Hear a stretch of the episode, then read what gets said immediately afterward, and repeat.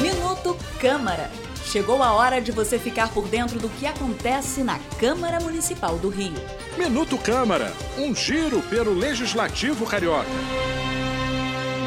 A Lei 7.227, que obriga a divulgação de informações sobre injúria racial em eventos esportivos com mais de 5 mil pessoas, completou dois anos.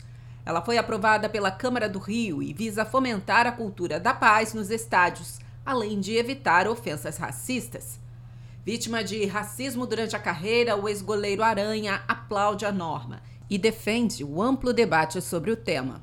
Tem que falar, tem que debater, né? É, a gente às vezes vai se equivocar, vai se ceder, mas é preciso um debate, é preciso expor esse problema para que a gente possa resolvê-lo. Nunca é demais lembrar que o crime de injúria racial tem pena de 2 a 5 anos de prisão. Eu sou Eliane Benício e esse foi o Minuto Câmara. Minuto Câmara, um giro pelo Legislativo Carioca.